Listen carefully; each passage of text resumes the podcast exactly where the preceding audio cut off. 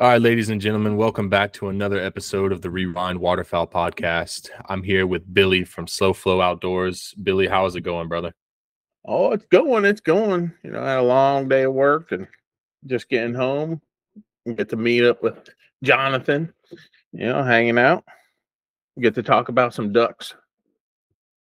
I hear you there, man. So we've already talked about it a little bit now, but if you want to give an update as to how uh how the teal numbers look like out there at the in the Everglades where you're at. It was a pretty good push through like the middle of the week. Uh the beginning of the season, the early teal season, I should say. Uh we didn't see any birds out in the Everglades pretty much. I mean, they were holding in the STAs. I know a couple guys banged out three three man limits out there pretty well. Uh but some of the public land, I would say they weren't showing up anywhere. But about middle of the week, we had a real good push of birds. Um, Saturday and Sunday at the end of the season, uh, we probably seen a couple hundred here or there and stuff like that. And uh, the wood duck population was good in the beginning of the season. We didn't really shoot any because we went out to private land. First time I ever hunted private land. That was cool. So yeah, And the numbers are looking steadily increasing. and in Florida on the public land, your guys' teal season is shared with a wood duck season. Is that correct? Yes, sir. Man, that's awesome. I feel like uh you know, that's something in South Carolina we'd probably hope for, but at the same time, I understand why we don't have it that way. I know the the the teal, the blue wing teal, and the wood ducks tend to kind of run together in the sou- southern part of the flyway here. But you know, in South Carolina, when all of our season is basically nothing but wood ducks, it kind of makes sense that we don't have it. Yeah, I mean, they do migrate north. They're pretty much one of the only birds that migrate north because a lot of them come from the south. And supposedly they migrate north. That's what I heard. Because when our season is going on, like right around mid December, you don't see any more wood ducks down here. That might make sense. Um, you know, I've always heard in South Carolina we have a very strong, like localized breeding population of wood ducks, and they stay here pretty much year round. They don't ever leave. I mean, they'll be harder to to harvest in the later parts of the season just because they get shot at so much. They tend to get as far back into the swamps where nobody can really get to them, uh, just because you know we have a lot of of land like that around here. But in the later parts of the year, we get migratory wood ducks that actually come from up north in the Atlantic Flyway. Um, so your your ducks, your wood ducks from Virginia, uh, all the way up from Maine, those guys are actually coming down here to Virginia or North Carolina, South Carolina, and, we get a lot of those. And I know that's that's been evident across band data for like the past twenty years. But you know, it, it's very real, or it could very really be a possibility that you know those birds in Florida are migrating north, and maybe that has something to do with the food source you guys have out there in the glades. Yeah, I don't know because we have a very, very good food source down here, but maybe they just changed their diet up or something. I don't know. It's really hard to tell. And plus, also, I think when they get pushed out is because the black belly whistlers come in. And when the black belly whistlers come in, since they're such a larger bird, they kind of bully them out of their, their holes and everything like that, and their tree holes and stuff like that. Man, that's interesting too. That that really is interesting because the you know we we can get on some black belly whistlers here in South Carolina, but the only time we do is in the very early parts of the season, and it's it's by the saltwater, and it's it's interesting you say that because you know we're not very far away in the flyway. I mean, you know we're only a couple states away. I get you're you're way down there in South Florida, but it's just interesting to hear how different these birds act. Uh, you know, just a couple states away.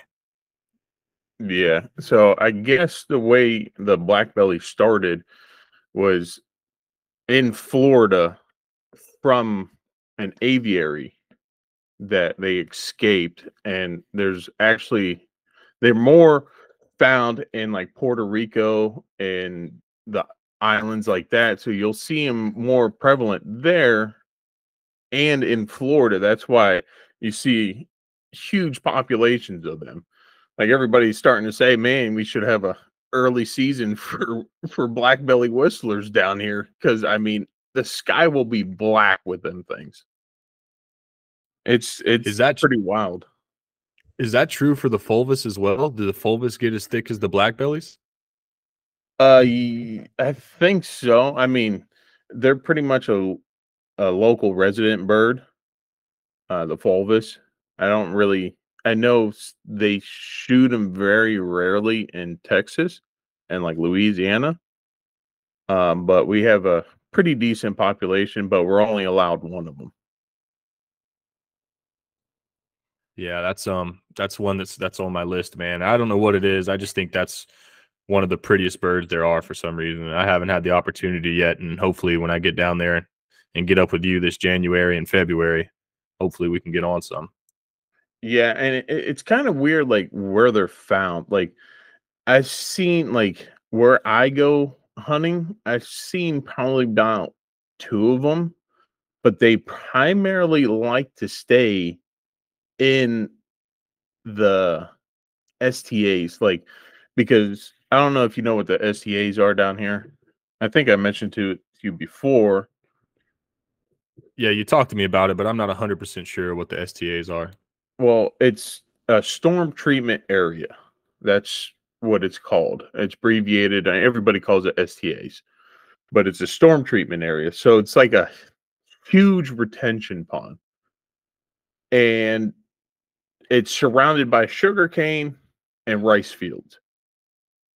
So th- I think the STAs are pretty much like kind of like their loafing ponds because it's I think it's uh 20,000 acres for just one of them and we have six I would say. It's really like so our STAs it's 3 4 is combined so I think that's equal to like 80,000 acres. Then 5 and 6 are also combined. And I think that's around like 70,000 acres, but it's all shallow water area, you know, perfect for dabbling ducks. The deepest water is probably like your rim canals. I mean, you kind of have to take a boat over there. I mean, I think it's about like 12 feet to 13 feet deep or something like that. But once you get into the interior, it's only two to three feet high. If you get up to your chest, you're you're in the wrong area. If you know what I mean. You know, so they're coming out of these sugar cane and rice fields to go hang out in the STAs. I mean, it's filled with hydrilla and everything like that, but I think they use it as a loafing pond. So the fulvous have a tendency to just fly in there and they always get banged up for some reason. But different STAs have like different habitats, I would say. So one has a little bit more trees, one has a little bit more cattails and stuff like that. And they're all a little different, but pretty much similar. And that's what the STAs are. Yeah, that that kind of makes sense. I mean, we don't have any STAs in South Carolina, but we have kind of differentiating public land when you're your cat one and your cat do kind of WMAs. I mean, those things differ quite a good bit. But to take a step back a little bit from the ducks, and we'll get back into it later, of course. That's what this is about. But I want to ask you two questions first. Uh, one, are you originally from Florida? And two, how did you get started in the outdoors? So the first question, no, I'm not originally from Florida. I am originally from Pennsylvania, but I moved down here when I was in second grade, so five, I think. I don't know how old you are when you're in second grade, but I think it was around five or something like that. And I've been down here ever since. Then uh the second question, Uh, how did I get into it? So I've always been fishing down here. My dad, we always lived on a, a canal, body water, especially down in Florida. Almost everybody lives on a body water. Uh, so I would just take a fishing pole and walk down the lake and throw a couple casts and introduced me to the world of fishing on that part. And then to get into the hunting part, uh, I was in high school and my buddy's like, Hey, uh, I got a John boat. You want to go out duck hunting? I was like, Yeah, man, let's try it. So we go out and venture off into the Everglades and I shoot my first duck out there. And I was like, Oh man, next season I bought myself a boat and decoys and started going bankrupt. I mean, that's uh. So I spent some time in Florida myself. We were in uh the Winter Haven, Auburndale area. That's where we lived, and yeah, Florida just has always been a mecca for fishing. Um, you know, I spent a lot of time, especially on Lake Okeechobee and all the little channel lakes that are connected down there, just doing a lot of largemouth fishing. And you know, I, I kind of fell in love with that there while I had my time. But one thing that I've started to notice as you know, waterfowling kind of in high school for me started picking up and you know, I start traveling a lot more and being from South Carolina, one thing I've noticed is that Florida is a little bit of a, I won't say necessarily a hidden gem, but it's an overlooked gem for oh. birds oh. in the Atlantic Flyway. 100%. 100%. And it's not only birds that we get in, from the Atlantic Flyway. We get birds from the Pacific Flyway, Mississippi Flyway. We get them from all over. And, and that's what people don't understand. Like ducks don't only migrate south; they they'll migrate east, west, all over the place, depending on how the wind goes. Like this year, since we're in an El Nino, I think we're going to get a lot more west birds because I know last time we were in the El Nino, we were out and my buddy shot two bands a couple seasons ago and they were out of Saskatchewan way, way west Canada. So goes to tell me that the birds are coming down, either hitting the mountains, getting that wind under the wings and pushing them out east. So it's just hard to tell where the birds are actually coming from. And we've kind of touched on it a little bit with how diverse the habitat can be, especially out there in the glades. But can you kind of use that to highlight the different kind of species of birds you see across the different habitats? Because I know we've talked and you know out there in some of those marshes and and those STAs, like you said, you probably get a lot of those blue wing teal. Like I'm coming down there to chase the blue wings and the fulvous, but also you've sent me some great videos of of some diver ducks, some redheads and stuff in the panhandle. Oh yeah, so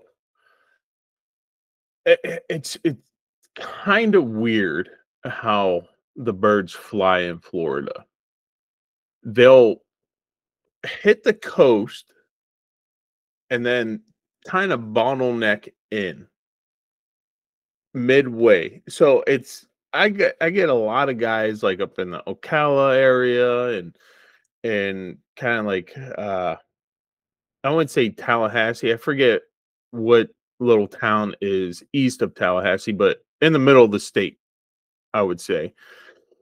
And guys are asking me all the time. I'm like, man, you gotta, you really just have to look up in the sky and see some birds and just follow where they're going. Because for some reason, they like the coastline. And then about central Florida, like Orlando down, they start coming into the state. So they'll go from like the Kissimmee River and follow that down into Okeechobee and then Okeechobee into the Everglades. That's kind of how it is. Sorry about that. Oh, good man. Do you have a a kind of specific time of the year? Is it late season when it really starts to pick up and kind of catch on fire for you guys, or do you say consistently throughout duck season you see you know a, a pretty consistent waves of birds coming in? Uh, so the beginning, the middle, and the end are very good times to go duck hunting. So I mean, like the very first two weeks, you'll bust out quite a bit of birds. The and then it's it's weird. It like slows down, and then the birds start picking up again, and like middle December, like Christmas time, and then after New Year's to almost the end of the season, they start picking up again. And then what way after season, you're seeing crazy amounts of birds. Like in late February, March, and even into April, we have an insane amount of birds over here.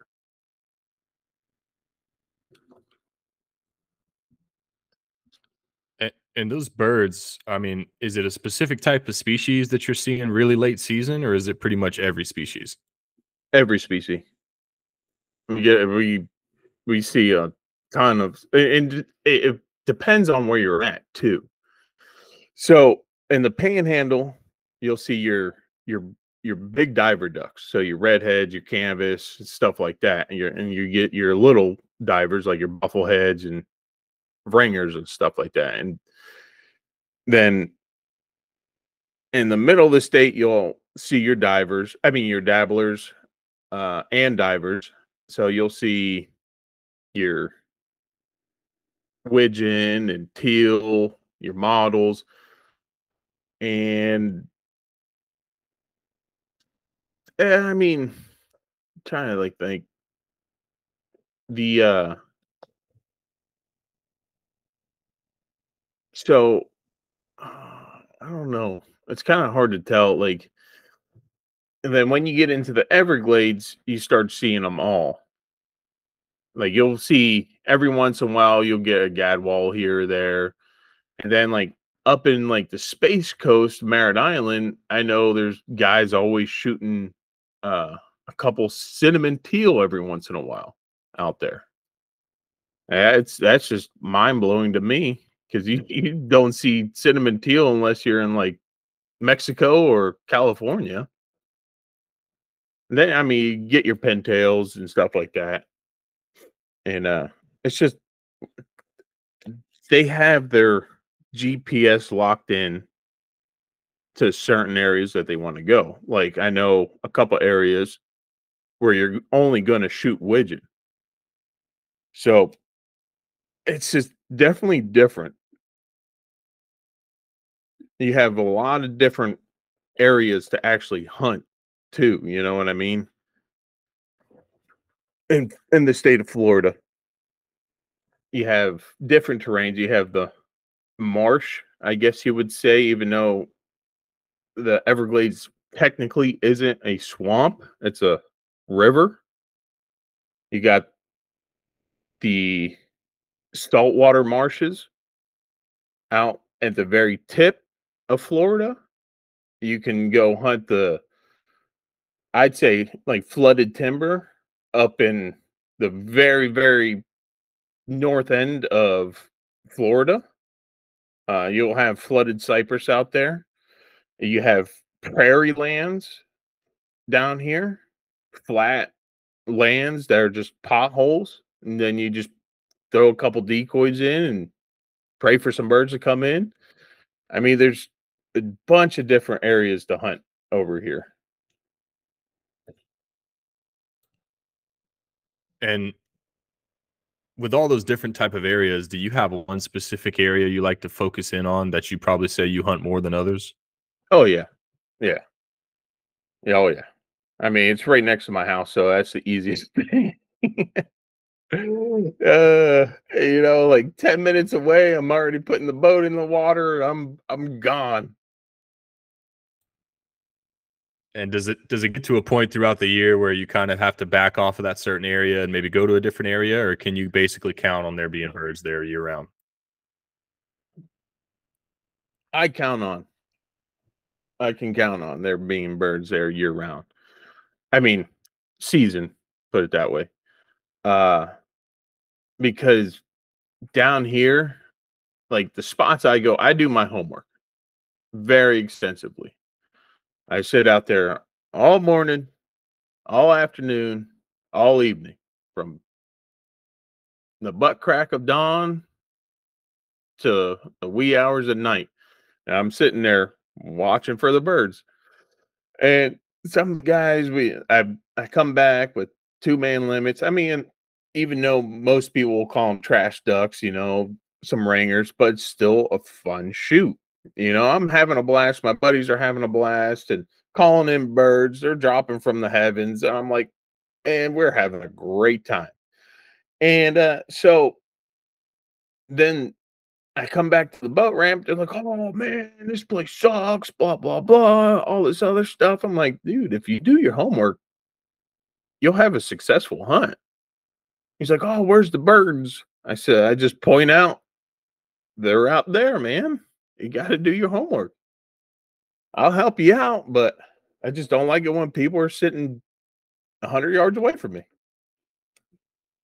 Yeah, I don't think any of us do, and that's understandable. But you know, also I think that's a it's kind of a big problem nowadays, and yeah, it's probably been a big problem throughout duck hunting history, right? It's people just don't want to put that work in sometimes, right? They want the easy way into it. Oh yeah. Yep, that's for sure.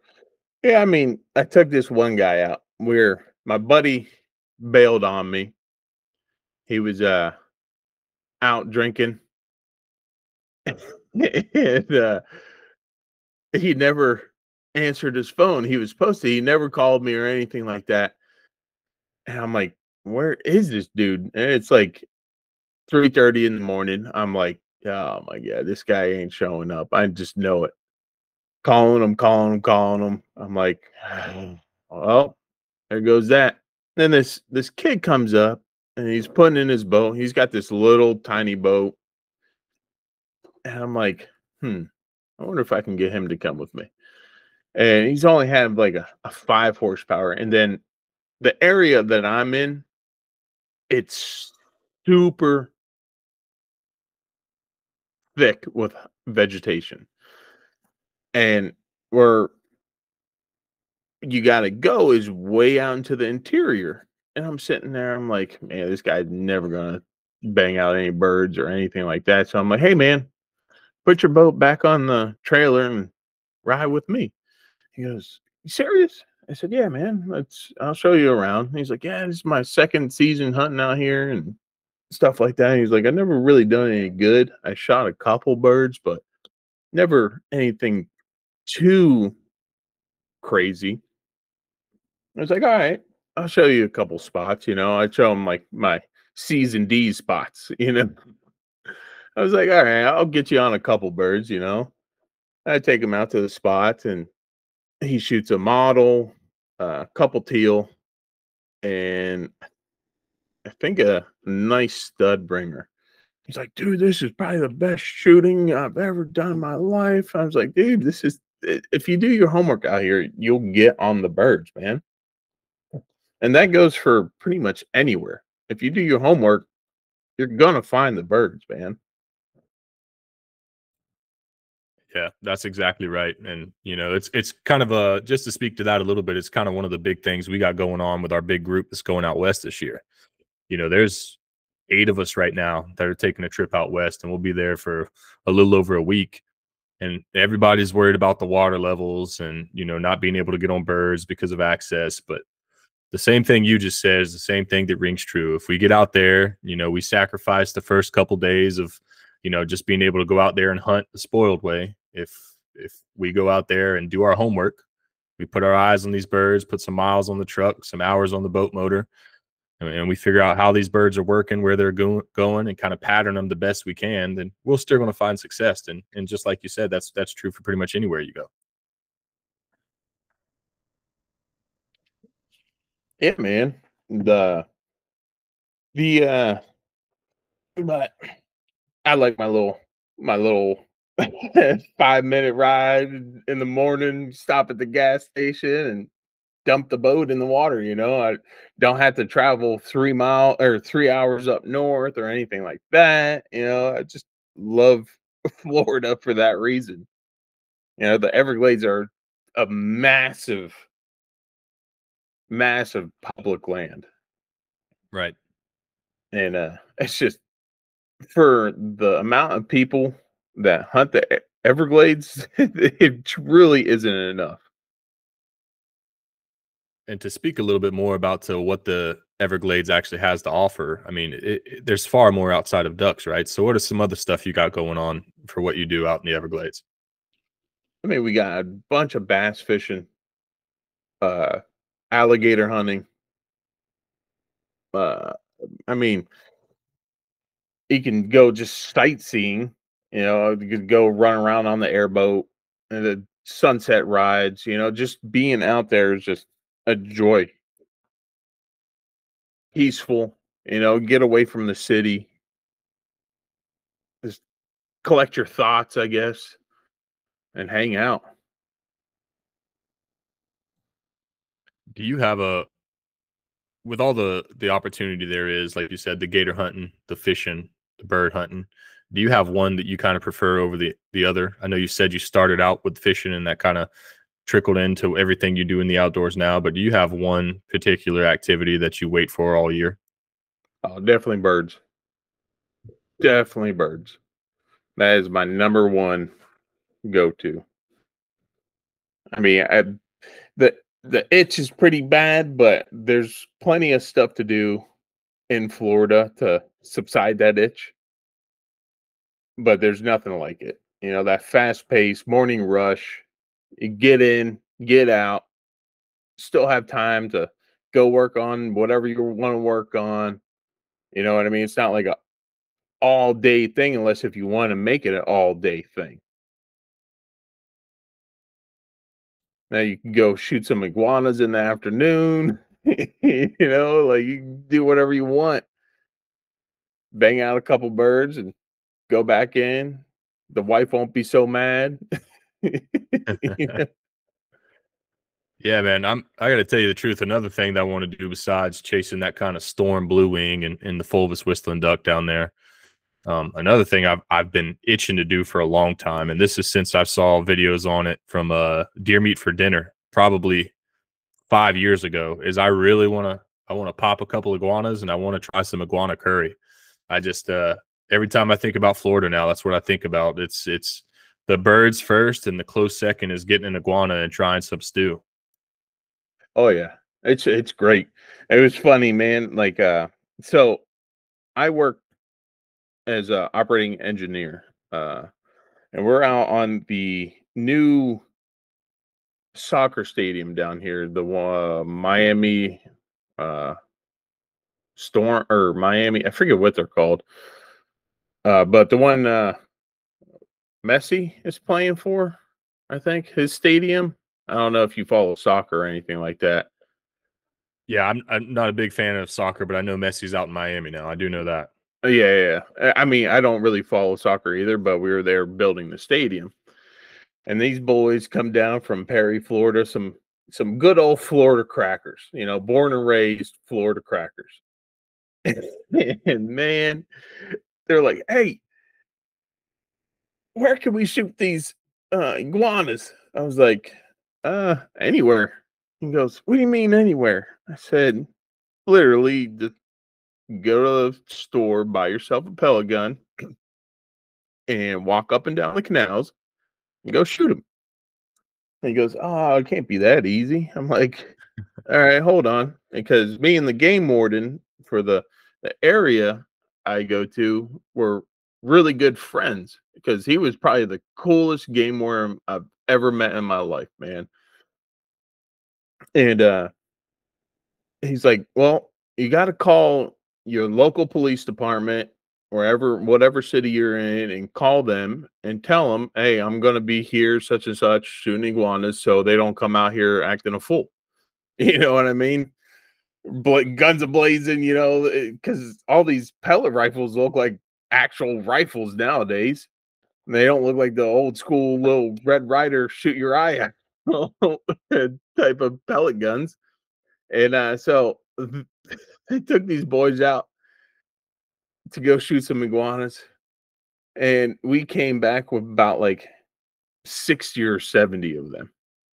And he's like, "Oh man, what I'm gonna do is I'm gonna flush these guys out, and we'll bring them to work on Friday, and we'll fry them up." I was like, "All right, I'll bring some some white rice or something to go with it," and and uh, dude, the, it was actually really good. Like I would say, it's closer to uh lobster than chicken because it has that little bit of a chewier texture. It's not like a chewy mushy, it's a chewy firm, like how lobster is. And uh but the tail is like almost like you would see like an oxtail. So it's has that like diamond uh bone and you Right. get the the meat on all four corners. Kind of like an alligator, I would say. If you split the whole individual tailbone, I guess you would say, you would get little chunks out of it, which is pretty cool. And then you get your your arm meat, your belly meat, your your your jowl, which is not bad, you know. Just like just like cutting up an alligator, but way smaller. Can you um can can you t- kind of take that hide that that iguana hide and and do the same with it as you would iguana or snake and and make some wallets or boots or or belts or anything? Does it tan the same way? Oh yeah. Yep. Tans the same exact way. But I mean, if you want to have your your colors like they have, like the bright, bright oranges and, and greens and yellows on their hide, I forget how the process is done, but you can make wallets and belts out of them. I wouldn't say Yeah, that'd be- boots. I mean, that'd be that'd be a monster freaking I don't know. I've seen some pictures, man. I feel like there's there's some of them out there that probably can handle a boot, but yeah, you're right. It'd have to be a huge one to to make a boot or something. maybe a, a short little uh, little child boot. Yeah, some baby booties. yeah, there you go. oh man, but another thing I think you guys have got is kind of like uh well iguanas are, ti- are technically invasive, right? And so I think another guy or another species you have that's kind of turned into a real game or sport species is the snakehead. And are the snakeheads really thick in your area? And Oh. number two, can you eat those as well? Oh my god, they are delicious. You you'd never think uh, a warm water fish would taste that good. I'd say it's almost as close as like grouper or snapper or something like that. Because I mean, it is freaking delicious. And where I'm at is where they were first found. So they are pretty prevalent, I would say, here. And are they really a big a threat as I've heard over the last kind of 10 years to every other fish species that's out there? Are they kind of degrading the fisheries right now? Or do you think, I mean, it's it's just another addition to the food chain and it, everything will balance out? Every, it's just uh, equal balance, hundred percent equal balance. And uh, because I've been fishing a little over twenty years down here, and I remember when we first moved down here. This is before they were even documented. I remember my dad pulling one out of the water. It was about two feet long. Little- Yeah, around two feet long. And he goes, "Man, this sucker's got some freaking teeth on him." And he, was like, "Go get me some gloves." And I got some gloves for him, and he pulls it out. He's like, "Look at this freaking thing, man! Holy crap!" And I, have a picture of it, like w- a old Polaroid picture, and uh, I just need to find it because that was such like a a memory, a core memory of fishing back in the day, you know. And like I said, that was before they were even documented, a little over 20 something years ago. And um, so then shortly after, I think it was in 2001, is when they were finally documented that they found them on a golf course. And where they think they originated from was the Asian uh, meat market and just like anything else like the pythons and stuff like that they're pretty much just put in the water so they can farm them. You know, that's what I think, and a lot other people speculate, but I have never seen a change in fishing. So I'll go out, catch a bunch of bass, a bunch of peacock bass, tilapia, cichlids, bluegills, and then I'll catch snakeheads. So I'm pretty sure they're coexisting and they do not travel far, which is like weird. I know they're starting to see them up in West Palm, but not as prevalent as in the, I would say, Fort Lauderdale to West Palm area. Like that stretch is just loaded with snakeheads but you don't see them in Miami, which is kind of weird because everything they pump the water south, so I don't understand why you really don't see them further south. Yeah, and it that is a little bit strange, but again, like you said, if they're not traveling that far, maybe maybe they don't have any much reason to leave, or there's a certain kind of condition that they like. It's I don't know. It, it'd be kind of hard to pinpoint, but you know, kind of back to it. You touched on them a little bit with the pythons, and another thing uh, me and the old lady have been looking at now is uh, there's this guy on Instagram and Facebook, uh, fishing Garrett or fishing with Garrett, and he's hunting those big pythons out in the glades. And um, you know, part of her program that she does with the Jacksonville Zoo, she was actually down in the Everglades. She spent a week there, um, and she didn't see any any pythons whatsoever. And she was a little disappointed because that was kind of one of the things she really wanted to see. But I'm just curious to know if have you seen some absolutely massive pythons in the glades? So they are just like pretty much centralized in the area. They're a, little bit more south than what people think. They are from like I'm trying to uh, like so you have Tamiami Trail, right? That's pretty much the lowest road that goes westbound, right? So it'll go from Miami to uh let's say like Naples area, I'm pretty sure. So that road, so it's not like a major highway. It's pretty much just a stretch of two lanes, right? One going east, one going west. And from that road south, they're a little bit more prevalent. It's not what it like everybody thinks it is. I mean, yeah, they are really tearing up things down there because I know like I think they said about 80% of the fur bearing animals are pretty much gone down south. But up where I am, dude, you still see the the raccoons, the possums, the otters, and all that other stuff out in the Everglades. I mean, depending on the area of Everglades, I know like kind of like where I'm at, there isn't really too much dry land. So you don't really see fur bearing animals, but on the levees and stuff like that, you'll actually see the raccoons, possums, swamp rabbits, cottontails, otters, all that other stuff, and you'll see them out where I'm at.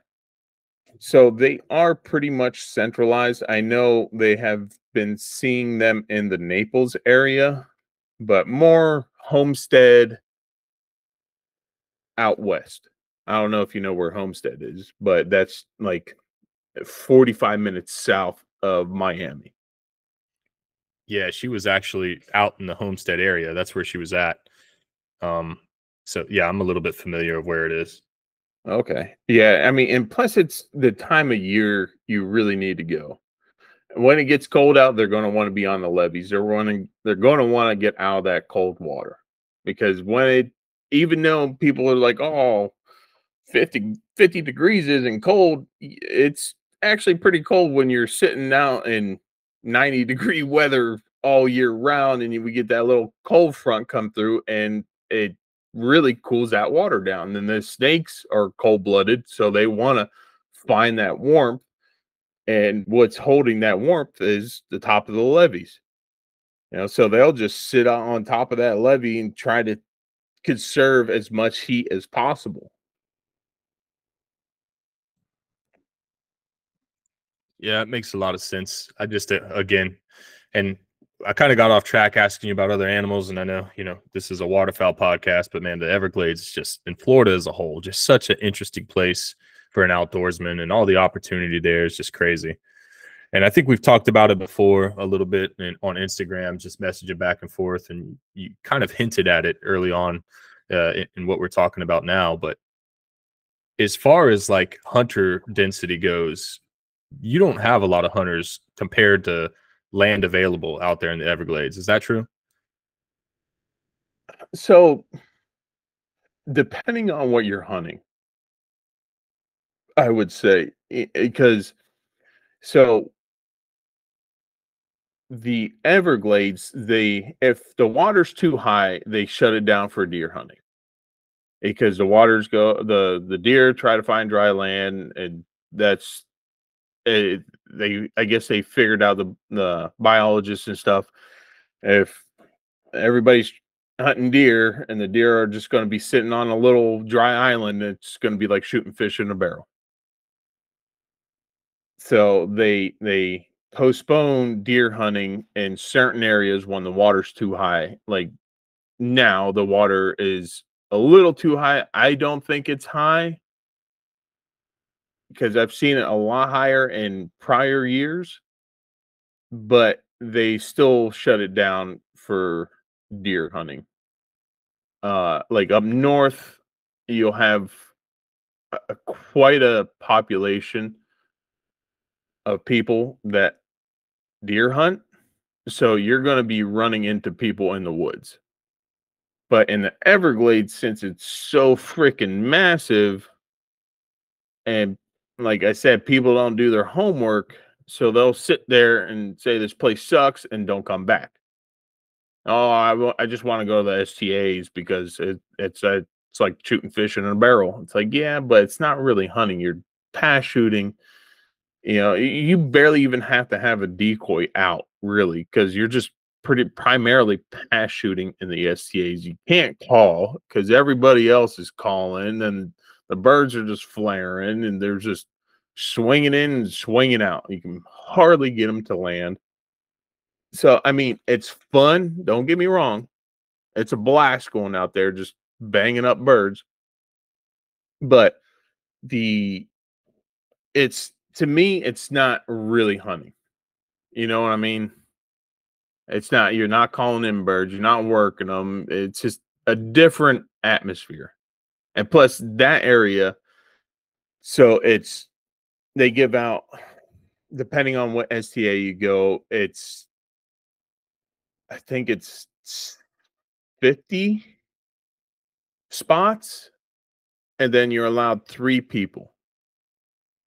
4 people if you, the fourth person is just like recording or something like that, like making a video.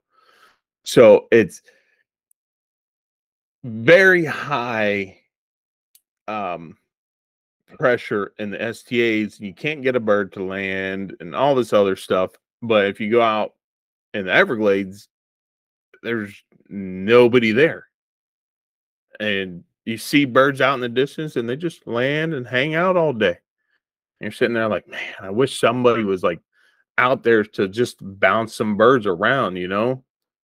Then you'll get a bass fisherman or an airboater come ripping through and kick up some birds, and you're like, oh, here we go. They're coming right for you. And they see like the mojos or whatever, you give them a little honk or quack, and they're pretty much locked in. They're coming in. That's what's kind of nice about it. But most of the days, you don't get that bass fisherman or airboater running around. It's just the birds are sitting down. And you know, a lot of uh kind of the public land guys, you know, there are a lot of guys that come out and pay guides. And, you know, I've been on a few guided trips myself, but one thing I really like to do is is, go out and put the work in myself. You know, bring the boat down. You know, do my scouting and, and find birds myself. Um, you know, it's just what I like to do. It kind of you, you, touched on a little bit when you were mentioning about how they close the deer season and the fair chase and the pass shooting, and it's just all part of actually hunting for me. And do you think that it, it's easy or is is it too much for kind of a guy with that mindset that wants to come out there and bring his own boat to get on birds? Do you think that's that's a, a an available kind of pursuit there? do you think you should probably spend your time, get with a guide, um, and, and not really come do the public chase thing yourself? Uh, uh that's a little bit of a tough question. See, like my buddy that got me into it, he was doing it a little bit longer before me. So he kind of knew some areas and pointed me in the right direction. You know, so I mean, there is abundance of birds. Like you said, if you bring down your bow or whatever and spend some time out there, you'll you will find them. You just have to spend some time. But I mean, it's just a hard question right there. the but I think you could do it on yourself. Because I mean, you've been duck on it. I mean, a first timer, I would say maybe get a guide. Like if you're going out first time or something like that, and you're very, very new to the sport, yeah, I would hire a guide. But if you're five, six, seven years, eight years into it, you can definitely come down here and bang out some birds. And kind of in that same line, you know, and, and I'm going to pick on the guys in Northeast Arkansas specifically right now because they have such a heartache um, and are anti out of state, you know, non local hunters. Do you think, I mean, are you open as a local resident of the Glades? Are you open to people traveling out there to kind of get on birds, um, you know, as they want to, or, or, or if you had your choice, would you kind of limit the amount of people that would come down there and, and, and chase these birds? Oh, I mean, Florida is a tourist state. Uh, I don't mind. Tell you the truth, I really don't mind. I think there's nothing wrong with that. I mean, everybody comes down here for our fisheries. You know, either saltwater or freshwater. So I mean, why not give it a whack? You're not spending three months down here for the whole season. You know what I mean? You're only going to be here for a couple days and get maybe two, three hunts in. And you're spending money down here supporting local businesses and stuff like that. That's right.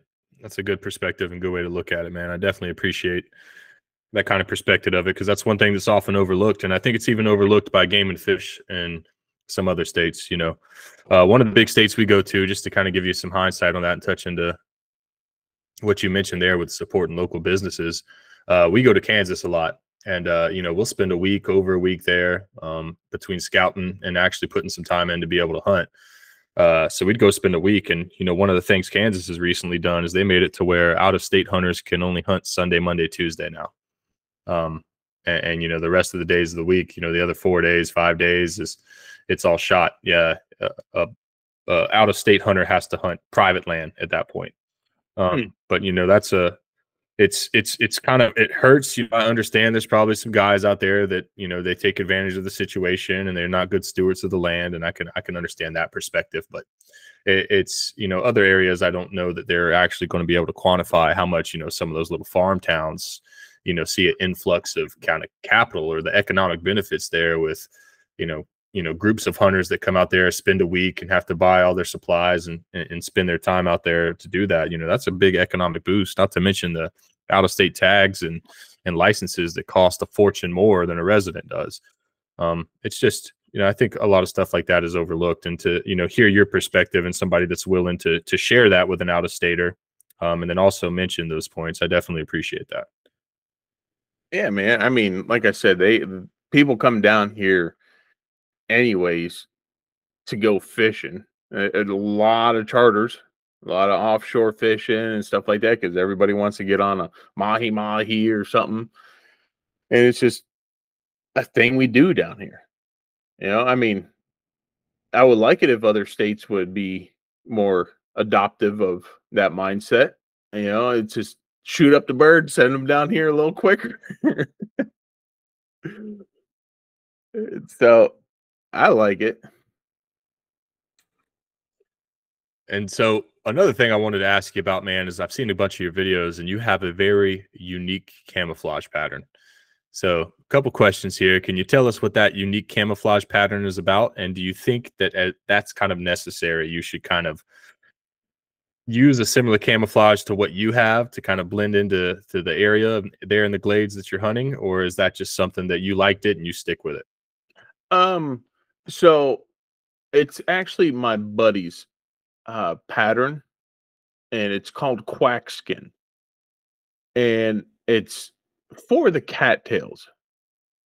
So, and everything stays pretty much green year round down here. And they're pretty much like a dry fit shirts.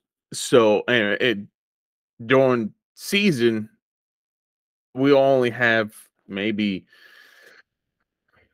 I'd say a week of cold during season. So I think last season our coldest temperature was like 32. And that was before dawn. And then when nine o'clock, 10 o'clock came around, it was about 75. So you're going to be sweating your balls off down here, especially during early season, like early teal and wood duck season down here. I mean, it's miserable, absolutely miserable. Sweating your freaking balls off. Cups. I mean, you can wring out your shirt to dry off, put it around your neck, you know, try to get some shade. And the mosquitoes are terrible. It's just something you have to go through. You know what I mean? But when you wear these dry fits, they're really not bad. But I wouldn't wear them anywhere else, I'll tell you that because it gets a little too cold for that. yeah, because these are super thin, lightweight wicking material, and um, I think it helps. You know, because like I said, everything pretty much stays green year round, and I don't want to look like a cornfield in a sea of green. That makes sense. Even like on my blind, I, I spray painted like we got the tiki hut material to make the blind and i took like five different colors of green and started spray painting it just to break up some of that yellowish brown color you know so it kind of blends in a little more yeah that makes a lot of sense and uh, again i saw a bunch of the videos and you were wearing that i was man i was like man one that's a really unique pattern two it looks like it blends in perfectly. So I was just curious. Uh, you know, I might have to grab me some of that when I make my trip down there, just so I fit in a little bit better. I don't want to come down there wearing something that might make me poke out and cause those birds to flare. Uh, yeah, I got you on some shirts. That's for sure. Yeah, yeah well, uh, I'll definitely get some ordered. But uh, another thing is, is I've kind of noticed, you know, in in those areas, kind of that uh that marshy swampy area you know the mud's a little bit thick the water's you know not necessarily deep but i'm sure it can get deep in those areas when you're hitting gator holes and stuff like that. I've noticed a lot of people aren't using dogs and is that because it's just you know the danger and the threat area or the threat of a gator being there looming it's just not worth it to bring a dog out or um, do you think it's it's it's okay and sometimes to have a dog it's it's definitely okay to ha- have them um in the late season. When it gets cold, you don't see any alligators. They're just like the pythons, they're going high and dry. You know, they want to get that sun, they want to get out of the cold water because it just makes them lethargic. And so the end of the season, you're not seeing any alligators, but beginning, middle, they're out there. You know, it's just I know a couple guys have lost some dogs to alligators, which really sucks. I mean, they are extremely fast in the water. You know, you're not outrunning an alligator. A dog ain't outrunning an alligator in the water in its own habitat. You know, I mean, there's some things that I think should be allowed. You know, like kind of like the old South Park episodes, come right for me, and they're shooting at it. You know, so I mean, it's send a little pepper across its way, if you know what I mean, to get them away, not to not to aim to kill, but at least to hey, you're a little too close there, buddy. You know what I mean? Throw some pepper across the bow. But yeah, I mean they are out there, and they do get big. I'm staring at my my European mount, my Euro mount of my alligator right now, and the head alone is, I'd say, 28 inches, 29 inches. Goodness. Yeah. I imagine you guys get some big boys out there for the Gators, but it's just uh, another one of those things I was curious about. You know, I hunt a lot with the dog, you know, training dogs myself. Uh, but when I come out there, I don't, I don't, I'm definitely not going to bring the pup with me. Yeah, I, I wouldn't. Uh, and the alligators, as far as that goes, they that that's the most annoying thing about Florida because you're out there shooting ducks. You're so what we do is we'll go into a spot, we'll take our our lights, our headlights or spotlights or whatever, and we'll scan the area and just look for eyes because our eyes glow up, glow really bright when you start shining them. And we're like, ah, this area's kind of compromised. We can't can't really hunt this area because they'll disappear. You won't see them for an hour or two. And then as soon as that shotgun goes off, it's pretty much like a dinner bell to them. And they're just waiting for the birds to drop into the water and they are on the birds instantly. And you're sitting there like, oh man, there goes my one bird two birds, three birds. It's like, geez, Christ, man. And you don't see them because they go underwater and they just sit in there and they could sit underwater for hours, which is crazy. But yeah, that's another part of Florida hunting is watching out for alligators. And just to to get in a little bit to you know kind of our plans, uh, you know, we talked about me coming down there that first weekend in February when they have the veterans hunt. Um, I'm not sure. I, I can't remember. You said you send me some more information when the time comes and it's time to apply. Will we will we be trying to get on one of those STAs or will we be in a different area? I mean, we'll try. I mean, because it's a lottery. You know, it's it's a lottery permit. So I'd say, yeah, why not? It'd be a fun shoot. You'll definitely get your bird that you want. You know, you can get your fulvous, you can get your stud blue wing teal. You know, it, it's if you get it, fine. If you don't get it, fine. You know, I'm I will try to do my best to get you on the bird if the weather is prevailing. You know, because uh, I had Matt from Daddy Duck come down here for a veterans hunt. And I kind of messed up by getting a little turned around because there was this one spot. I'm like, all right, this is where the birds were landing. It was the last day of season. I was like, all right, I'm not going to bust this up. I'm going to let Matt come down here because he really wanted a, a black belly whistler and some birds to shoot because I know he was having a real hard time last season. So I was like, okay, I'm going to try to get him on some birds. And I didn't want to run my motor into the spot. So I was push pulling probably like 600, 700 yards, right? I was push pulling, trying to be as quiet as possible because I know there was a certain area where the black belly whistlers were hanging out. I'm like, okay, I don't want to spook them out of their roost when they're when daylight comes, they're gonna fly. So I got turned around a little bit because I wasn't looking at my GPS and I was like, I kind of knew the area where I was going, but I ended up pushing myself too far east, probably about like 300 yards too far east where all the birds were landing. We're sitting there, started raining. And down here, everybody's like, oh, cloudy days means uh, ducky days. I'm like, not down here, man. It's completely different. Just a little bit of rain. You'll see them flying when there's no rain. And then once it starts that little drizzle, you see them like dive bomb into the grass just to get out of that rain for some reason. Even Matt, and he's been doing it for 50 years. He's like, wow, I'd never seen that before. I was like, yeah, dude, they do not like crappy days down here. For some reason, it's bluebird days they like.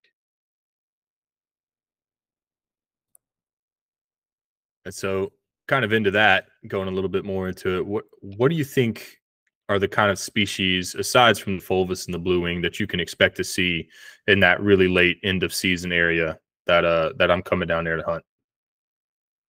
Uh, black bellies, uh, ringers, teal, widgeon. Every once in a while, we'll get a, a nice late season pintail. Um, and late season, I mean, it's hard to tell because every year it's pretty much different. I know we were shooting Gadwall one year, banging them up. Next year, they weren't anywhere to be found. I was like, huh, that's weird. The widgeon are pretty prevalent down here. Um, late season, black belly whistlers and mottleds, teal, and ringers. That's like a Florida bag right there. Yeah, and you'll never hear me knock a ringer. You know, aside from the wood duck, that's probably our most prevalent species here in South Carolina, and I, I, love a good ringer shoot. And people can call them a trash duck, but I tell you what, I'm gonna breast them out and eat them just the same. Oh yeah, and they taste delicious. I know some areas their their diet changes, but when they're down here, they're pretty much turning into vegetarians, and they taste just like a teal if you cut all the fat off of them, at least, because I know that fat has that little little pungent taste to it. That's I guess right. it, I mean your little gamey taste or whatever you want to call it, but it has a different flavor to it. Um, but I'll still eat it like that. I like them. I like all the birds I shoot. The only thing I haven't tried was geese, and which sucks because I was up in New York and when I shot that monster honker, I wasn't able to keep the meat. I was like, oh, man, that sucks. so one of these years, I'll I'll be able to get a get a taste of it because I really want to make a pastrami out of them. Yeah, there's um. I was talking to a guy on TikTok actually that makes his own goose pastrami, and he said it's really good. The only only way I've ever had goose was you know, like anything else, the first time people try it when you're old redneck and in the woods of South Carolina, they just throw it in a stew. And the only time I had the goose was in the stew, and it was like it was literally like chewing on a boot. And uh, that's the only time I've had it, and I don't want nothing to do with it ever since. Yeah, see, like I don't know, stewing. It depends on how long and the temperature wise and all that other stuff to get the actual tenderness out of it, like almost like a slow cooker you know try to get that good taste that you're actually looking for instead of being hard and gross. That's kind of like wild boar down here you know it's just like time of year if we have a good acorn drop they're going to be super fatty super earthy and if you cook them in a stew like that it, i would say almost turns into like beef jerky. You know you get that like hard texture and you're just chewing on it and you're sucking the flavor out and then you're spitting out the meat. You know, that's pretty much how it is. And depending on, like I said, depending on the year, the acorn drop, you'll get like an inch fat on them because they're just eating up all the acorns that are falling. And what about going kind of looking into the hunt, what do you have a recommended shot size? So I'm really big on number fours, and I know that's a little small for some people, uh, especially for big ducks. But I'm really big on number fours, and when I absolutely have to, I'll go for a blend of two and fours. Do you have a recommended shot size to bring down there? Uh, threes, fours. That's perfect. I mean, right up my alley. Yep. Yeah, I I I don't use twos. I don't use ones. I mean, I've I've take some irresponsible shots, like 80 yard shots and drop birds with steel number threes. You know, it's I've done it plenty of times. I have people to vouch for me, and they're like, "Dude, I don't understand how that bird died." it's like you gotta put a lead on. You know, the the trigger's gold, the bird will fold.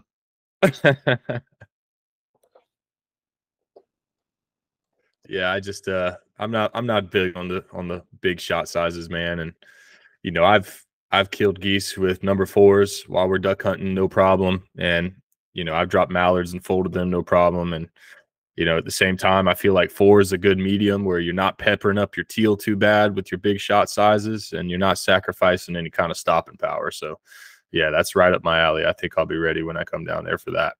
Yeah, and, and it's you get you still get a lot of pass through. I know some shots because when I was young and dumb, I was using twos, and like that's the only thing they had was twos and BB.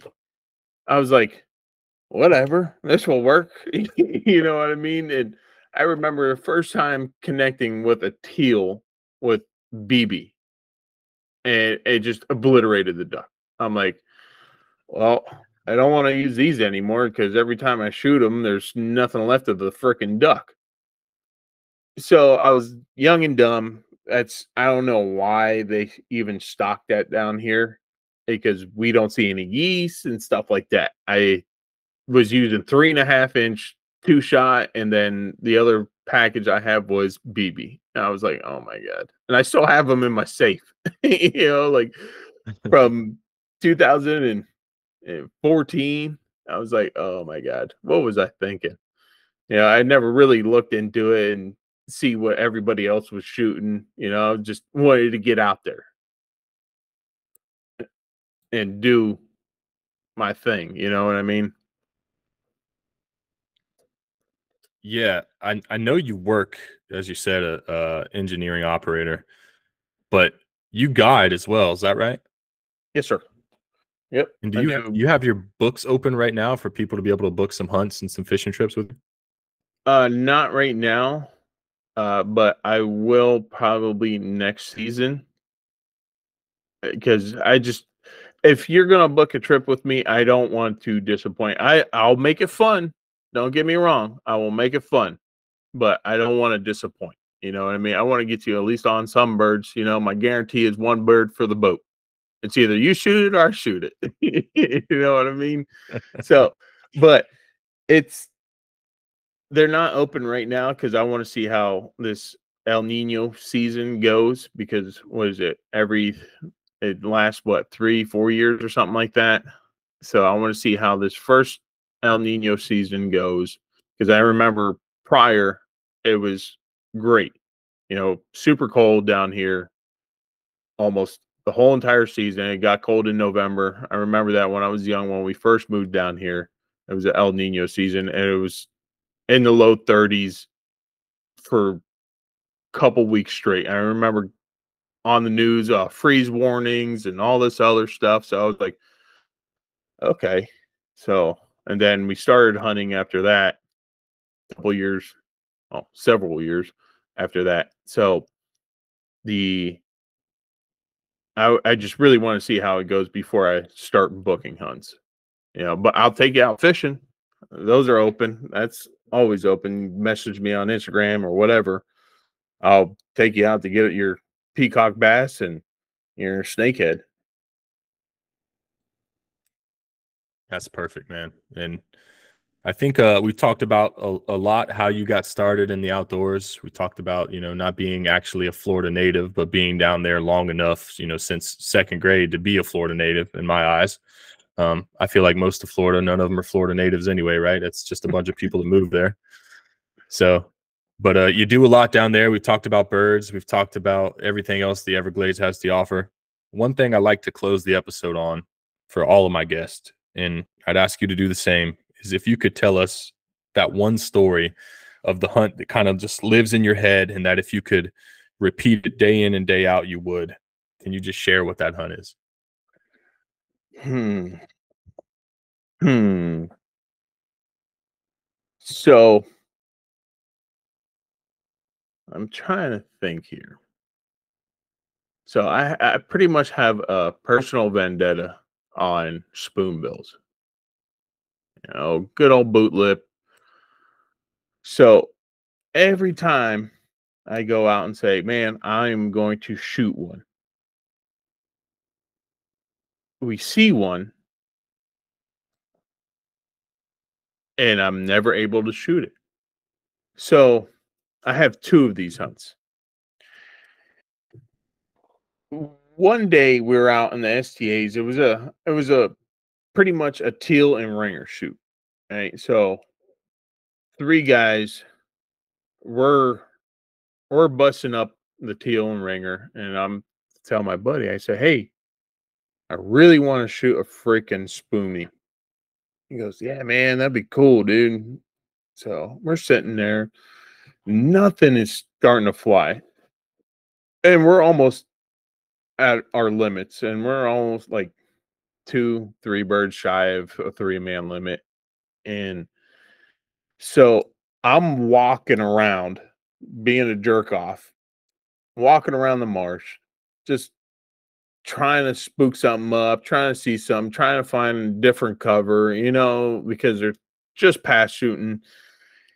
And uh so I stop and I'm in the wide open. And my buddy, he's about 80 yards away from me at this time. He goes, Hey, here comes your spoonbill. I turn, I look, and this thing is coming straight down the pipe. I'm like, oh, here we go. He goes, man, look at that half dollar on its beak. Look at that thing, you know, screaming across the pond. And, and this, at this point, the, the bird's like 90 yards out. And my buddy that's about 20 yards away from me tries to shoot at it.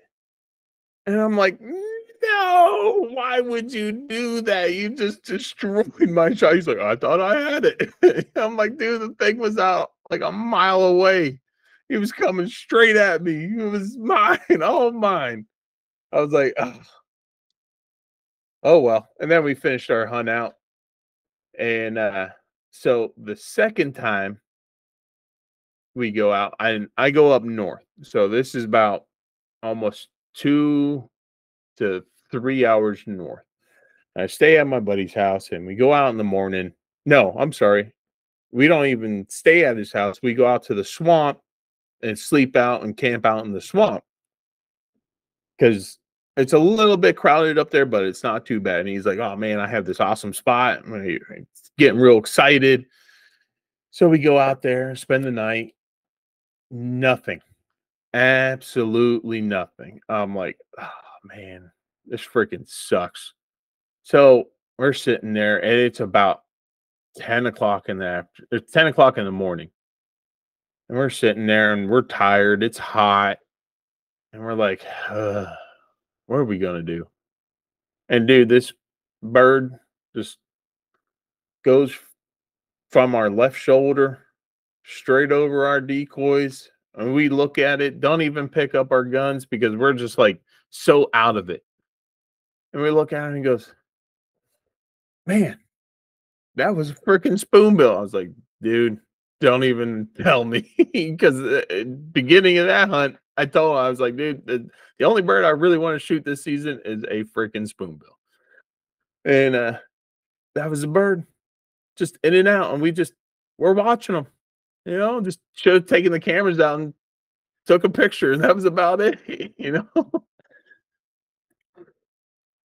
Man, that's uh, that's it's awesome to to hear that story, and I appreciate you sharing it. And just to to kind of give you some background on what I've heard so far, you know, I kind of and I think a few of us are guilty of this. When I when I started this page, right, I've I was starting to harp on how negative I thought the industry was and the community overall as waterfowls, right? Because it's been so glorified and and the pile pictures are always have always been so important.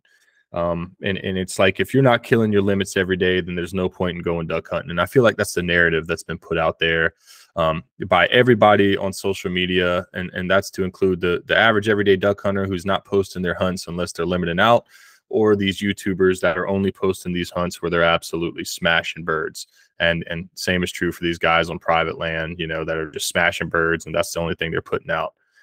And you know, you think with everyone I've spoke to so far, you'd you'd hear those stories, and it would all be about the days that they're just absolutely smashing limits. But not a single person to date so far has told a story that one that you know if they could relive it over and over you know the same thing i asked you to share not a one person has said anything about you know just a, a, day where they just smacked limits. It's been stories of you know crawling up and, and shooting birds off of amish ponds you know on their stomach after crawling 100 yards and only getting a couple birds and and other other stories about you know just sharing the the blind with your dad for the last time.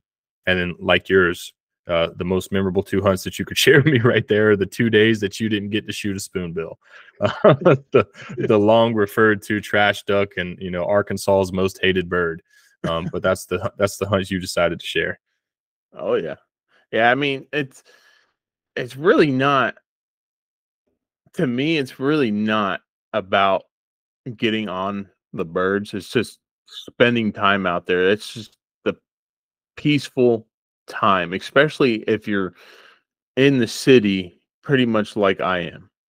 Yeah, you're you're out there. You can actually hear nature sing. You know what I mean?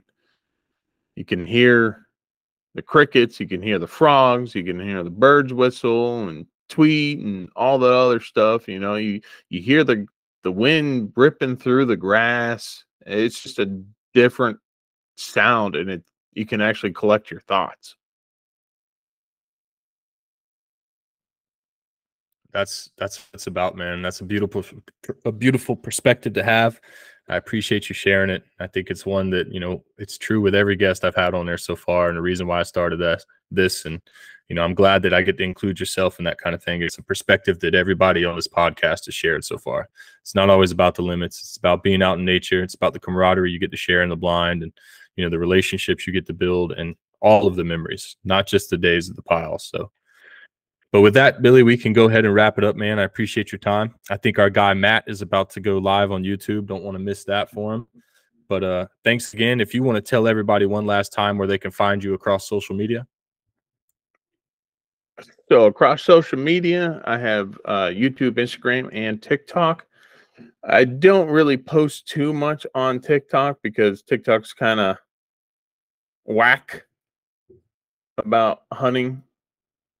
Uh, so I post a good amount on Instagram. That would be SoFlo Waterfowlers or SoFlo Outdoors.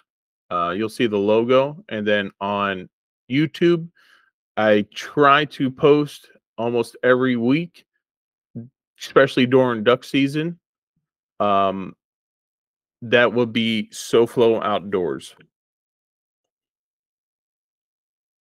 We got it, Billy. We know where to find you. Again, I thank you for your time for being on. I enjoyed the conversation, man. I'm really looking forward to getting down there and and sharing the blind with you and, and, and seeing what we can do as far as birds, but ultimately just seeing everything the Everglades has to offer. So thanks again, man, and I'll stay in touch, brother.